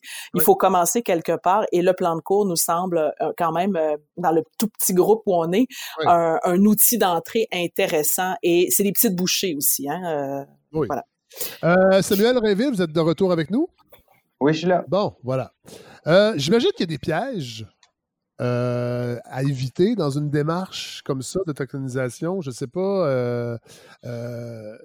Je, aussi pourrait peut-être y réfléchir, mais en fait, pourrait peut-être y répondre. Mais est-ce qu'il y a des pièges dans ce processus-là? Je pense qu'il y a des pièges dans tous les processus qu'on entame, puis un processus sérieux, puis, puis aussi, euh, aussi de longue haleine que l'autochtonisation, c'est sûr qu'il y a des pièges à différents moments, puis il faut porter une attention particulière parce que souvent le, le, poids de ce piège-là va, va te retomber sur les épaules des, des personnes autochtones, puis c'est probablement ça le plus grand piège. Il faut pas non plus alourdir non, le euh, les luttes autochtones en, en, leur, en, leur, donnant des nouvelles responsabilités parce que l'autochtonisation, c'est des ça devrait être une priorité pour l'éducation au sens très large, mais nous, les Premières Nations, on en a plusieurs des priorités. On en a, euh, nos, il y a des besoins urgents euh, dans les communautés. Même nous, les jeunes autochtones, on, on, on a, on a différentes préoccupations qui, qui, qui, nous, qui nous enflamment puis qu'on veut, on peut s'épanouir dedans. Euh, bon, là, il y a quelqu'un qu'on a, il y a quelqu'un à qui on n'a pas parlé encore. C'est Emmanuel Dufault. Bonjour, Emmanuel. Bonjour. Vous êtes conseillère pédagogique en équité, diversité et inclusion au Collège Antique. Oui. Vous êtes autrice d'une BD. C'est le Québec qui est né dans mon pays. Carnet de rencontres d'Annie Cooney à Kiuna. C'est bien ça? Mm-hmm. Est-ce que la BD est sortie? Non, ça sort à la mi-mars chez Éco-Société. En fait, euh, c'est une bande dessinée que, que j'ai faite dans le cadre de mon doctorat en éducation par les arts et anthropologie. Donc, il existe une première version qui va être euh, déposée dans quelques semaines, dans deux semaines. Euh, cet outil-là, cette BD-là, en fait, vous, euh, vous la voyez aussi comme un outil pédagogique, une espèce de porte d'entrée à l'autochtonisation. oui, mais en fait, je pense que ça regroupe, ça rejoint ce que plusieurs personnes ont déjà dit un peu, c'est d'offrir un espace pour adresser cette méconnaissance, cette, cet inconfort, ce malaise euh, et, et, plonger un peu dans cette vulnérabilité. Là. Encore là, comme Julie a disait, euh, vulnérabilité relative, là, si on fait une comparaison. Là, mais je pense qu'au Québec, on est, on est plusieurs, et ailleurs au Canada, on est plusieurs à se rendre compte finalement à un certain point, euh, puis plusieurs récemment, là, avec les, une meilleure visibilisation des, des réalités autochtones, qu'on connaît à peu près rien. Et comme on, on l'a mentionné au cours de la discussion, euh, le système d'éducatif, euh, d'éducation y est pour beaucoup et ça depuis euh, depuis toujours en fait. Ouais. tu sais là, on sait qu'il y a des, des tentatives de l'améliorer, on n'est pas on n'est pas sorti du bois, mais je pense qu'il y a comme une étape préalable. Tu sais, on a parlé aussi de prendre le temps, l'importance de prendre le temps, le fait aussi que notre système colonial a mis des, est installé depuis des, des, siècles. Donc, évidemment, on va pas du jour au lendemain, en une heure, avoir une petite formation rapide, puis voilà, c'est fini, comme quand tantôt, quand quand vous posez la question, est-ce qu'on peut se dire, bon, c'est fini, je suis décolonisé, je pense pas. Mais je pense qu'une des étapes que plusieurs demandent, notamment Ramsden, Irapiti Ramsden, qui est en fait la personne à qui on, reconnaît le concept de sécurisation culturelle dont on parlait tout à l'heure, qui est une autochtone maori de Nouvelle-Zélande. Et pour elle, le, point zéro, finalement, pour les alliés ou les personnes qui se veulent allier aux, causes autochtones ou même antiracistes, si on y va de façon plus large, c'est l'aspect réflexif. Là. Donc, c'est l'aspect un peu introspectif de voir qu'est-ce qu'on connaît, qu'est-ce qu'on connaît pas, qu'est-ce qu'on croit connaître, d'où ça vient, ces, ces, ces sortes de, de, de, de, de semblantes connaissances, de faire un peu de la place en, à l'intérieur de, de chacun euh, d'entre nous, d'oser justement plonger dans le sort de malaise que plusieurs ressentent du fait que quand on se rend compte qu'on ne connaît absolument rien, euh, puis ben, ça, c'est encore là, c'est une responsabilité individuelle mais aussi collective qui est associée à un système qui a fait en sorte qu'on connaisse absolument rien. Et à partir de là, ben, d'être capable d'aller à la rencontre, donc euh, s'auto-éduquer, aller accepter des invitations. Euh, euh il y a tellement de ressources en ligne un peu partout, des conférences. Euh, donc, c'est un peu ce que Lydia expliquait. Tout, tout est là. Donc, et, puis un peu comme Samuel disait non plus, c'est pas non plus d'aller euh, pitcher c'est sur toutes les personnes autochtones puis leur demander de nous expliquer. Là, je pense que leur voix est portée par plein d'outils. Fait c'est un peu ça que j'essaie de faire une, préparation de terrain, disons. Euh, vous êtes conseillère pédagogique en équité, diversité et inclusion. Euh, ça veut dire quoi ça dans le dans, dans je ne vous demanderai pas de nous décrire une semaine type, mais c'est des postes, euh, c'est un poste, moi, qui n'existait pas quand moi j'étais au cégep, entre autres, mhm. euh, qui, si je le comprends bien, rappelle un peu ce que les deans font euh, dans le monde universitaire anglo-saxon? Ben, en fait, c'est un poste qui est nouveau aussi au Collège Antique. Ça a été créé en janvier dernier, que c'est un poste que j'occupe avec Julie. en fait, dans les universités du Québec, il y en a plusieurs également. C'est équité, diversité, inclusion rejoint différentes diversités. Donc, c'est un peu un poste qui vise à la transformation progressive euh, de nos institutions.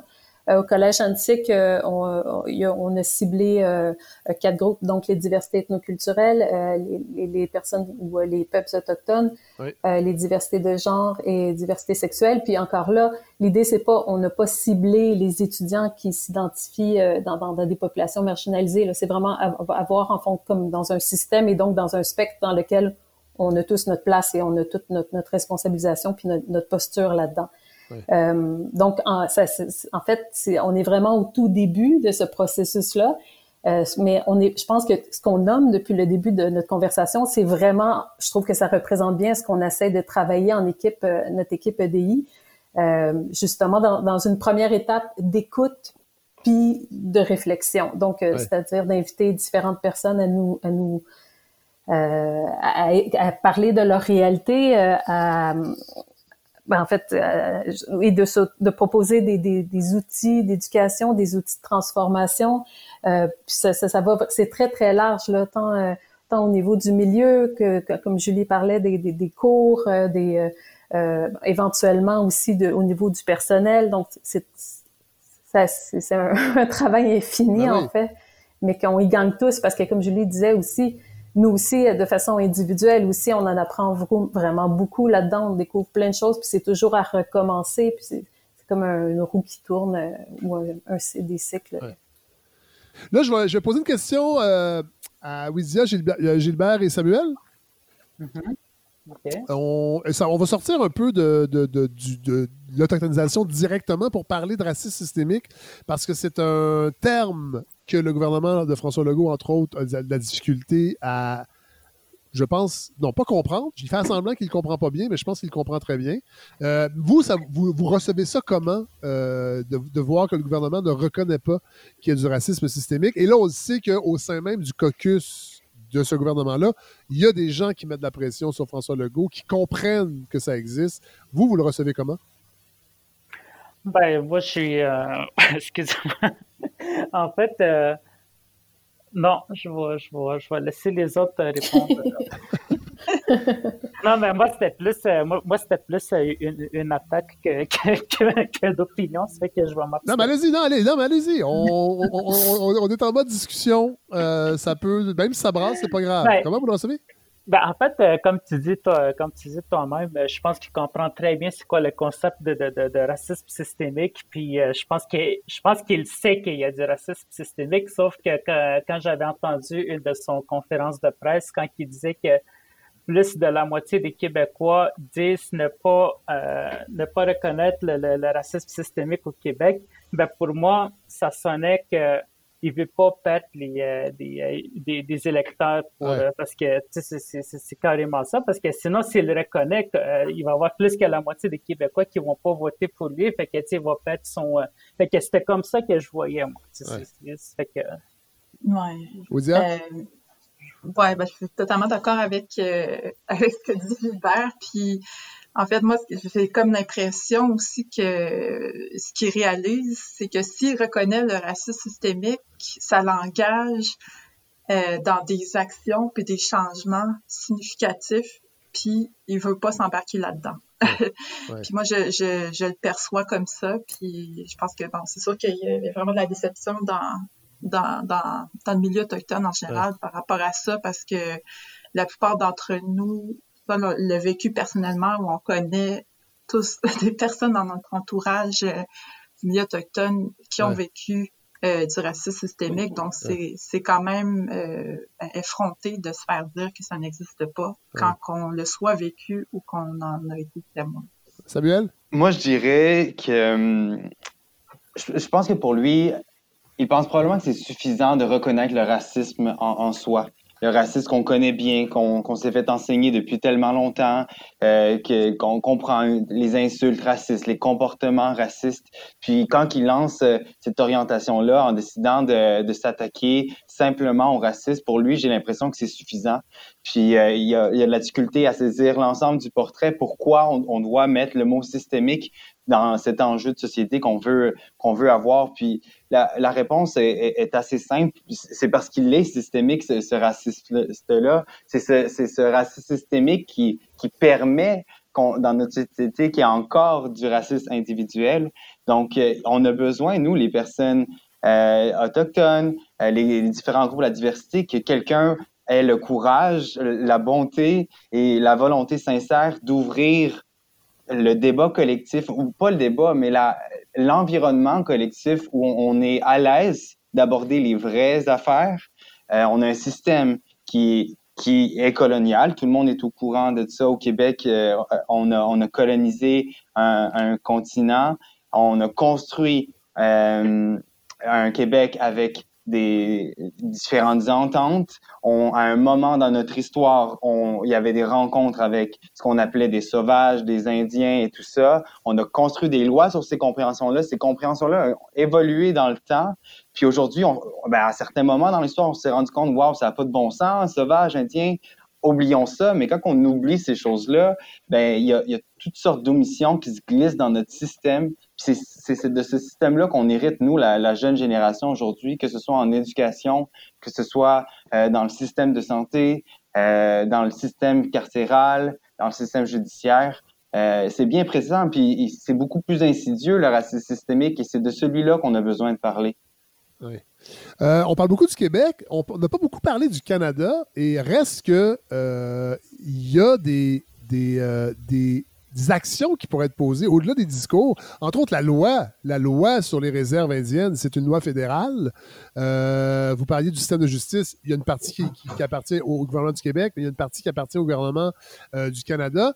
Comment vous, percevez, au-delà des discours de Justin Trudeau, un réel désir de changer les choses au plan fédéral? On peut commencer avec Samuel. Vous n'êtes pas obligé de répondre les trois nécessairement.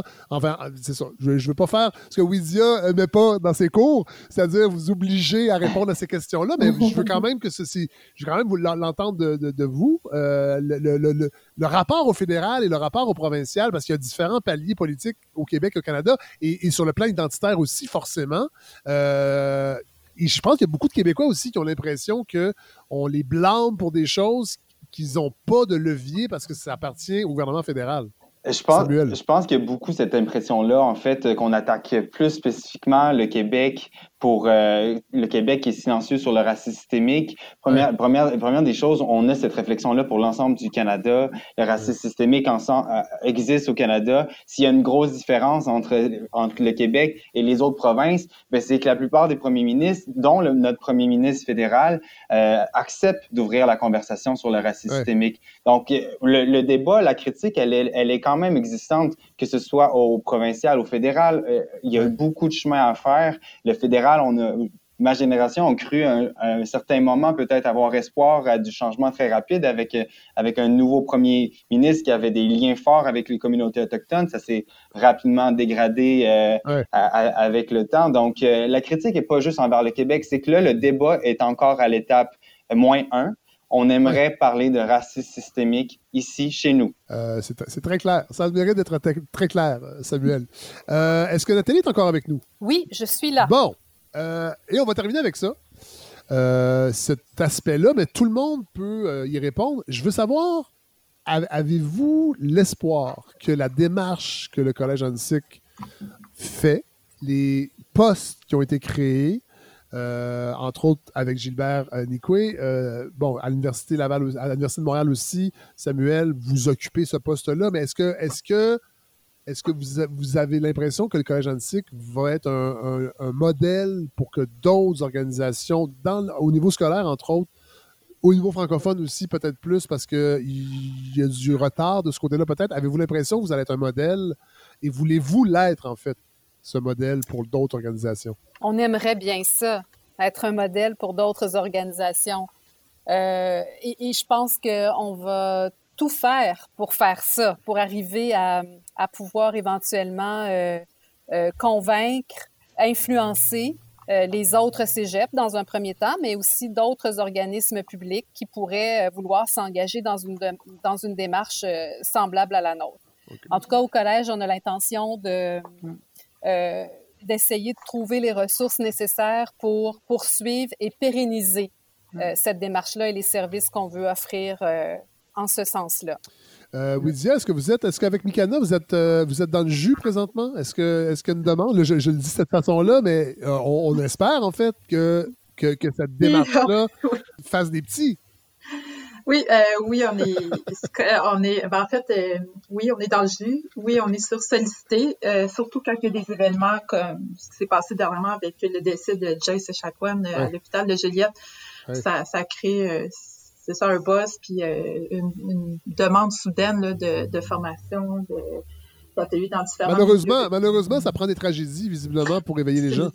Oui, malheureusement. Fait nous, c'est ça, on espère qu'éventuellement, ça soit plus étalé, puis que les gens soient plus généralement conscientisés, puis qu'ils voient l'importance de, s'éduquer sur les, réalités autochtones euh, sans attendre justement d'être témoin d'une euh, tragédie. Donc, euh, mais c'est là, on est un, organisme, on est en expansion, on est en train d'agrandir l'équipe pour justement mieux répondre aux besoins. Il y a vraiment clairement un besoin d'éducation, de sensibilisation sur les questions autochtones. Puis nous, on veut continuer à, travailler là-dessus, puis créer des ponts entre autochtones et allochtones.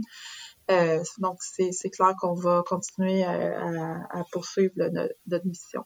Dernier mot en terminant. Euh, qu'est-ce que vous aimeriez qu'on retienne de, tout ça, euh, de cet exercice-là? J'espère que les gens qui nous écoutent vont comprendre mieux la démarche. J'espère qu'on va en reparler. En fait, j'espère pas. Nous allons en reparler. Euh, je sais que la balado, au printemps dernier, devait aller sur la côte nord, dans la communauté Innu à cette île, entre autres, dans la région de cette île. je l'avoue, moi, je me sens des fois, parfois démuni. mais j'ai envie que la balado serve euh, de, courroie de transmission euh, pour toutes ces questions-là.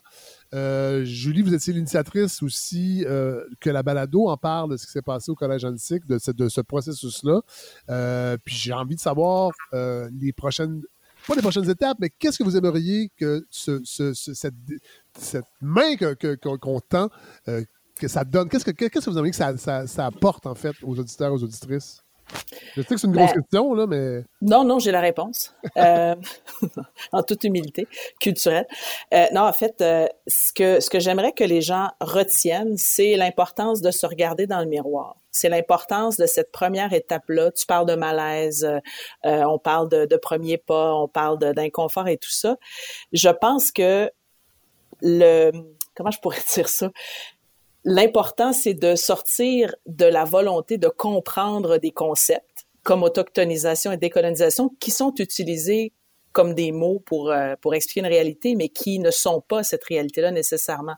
On les utilise, euh, on a besoin de nommer les choses, mais j'aimerais que les gens partent, euh, soient capables de faire ce premier pas-là, puis soient capables de, de franchir l'étape du malaise, soient capables de le faire justement euh, en toute humilité et qu'on, j'allais dire pas qu'on désintellectualise toute cette question-là, mais ça peut devenir un peu fatigant de toujours devoir expliquer aux gens ce qu'il faut faire, alors qu'il n'y a pas de recette. Euh, c'est pour ça que je vous dis que la première étape, celle de la prise de conscience, celle de la de, de, de l'engagement aussi envers envers soi-même, puis à quel comment je mets mes privilèges dans le fond au service de ça, comment moi individuellement, professionnellement, puis, puis institutionnellement je peux agir. C'est plus ça que j'aurais envie que les gens réalisent, c'est que cette étape-là longue et inconfortable, elle est nécessaire et elle peut durer longtemps, puis elle peut même mm. être perpétuelle, je vous dirais. Mm. Et euh, je trouve que souvent on veut comprendre, on veut se faire expliquer, réexpliquer, réexpliquer par les Premières Nations ou d'autres, euh, mais ça devient un peu lassant parce qu'on a l'impression que ça, justement, pour reprendre euh, le, le mot en français de I don't know more, mais on reste un peu dans, dans cette espèce d'inaction là ou d'immobilité. Euh, je ne sais pas si je suis claire là, mais c'est ça que j'aimerais que les gens retiennent, que ça doit partir d'une prise de conscience, d'un arrêt, d'une écoute, puis du développement d'une humilité.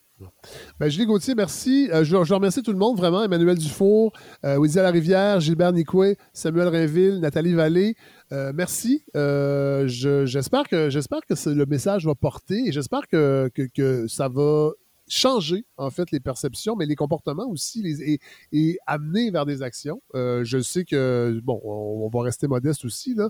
On est une balado, euh, mais quand même, je pense que d'en parler, euh, ça va, ça va, ça va, ça va donner le goût aux gens en fait de peut-être changer leurs attitudes et être un peu plus sensibles en fait à ces réalités-là. Merci. Merci. Merci. Merci.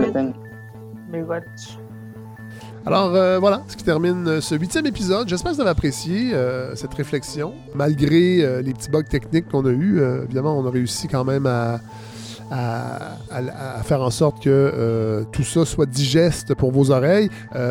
merci. merci à Larry, évidemment, qui m'a assisté particulièrement cette semaine sur le plan technique avec la réalisation de sa balado. Je remercie évidemment tous ceux qui participent encore à la campagne de financement. Elle n'est pas terminée. Vous euh, pouvez, euh, si vous voulez le faire, participer soit via PayPal, euh, en don mensuel, en don unique, soit avec un virement Interact au balado à gmail.com. C'est toujours possible. Il n'y a pas de date limite cette année pour la campagne. Je la poursuis jusqu'à temps qu'on ait notre objectif. de 60 000 On est à 80% Donc, n'hésitez pas. Puis écrivez-nous si vous avez des commentaires. C'est toujours bienvenu. C'est vous avez des commentaires aussi pour les chroniques. Euh, je fais parvenir évidemment les messages à tout le monde. Donc euh, voilà, on se retrouve la semaine prochaine. Très très hâte de vous présenter ce livre de Frédéric Lacroix. Bonne semaine tout le monde.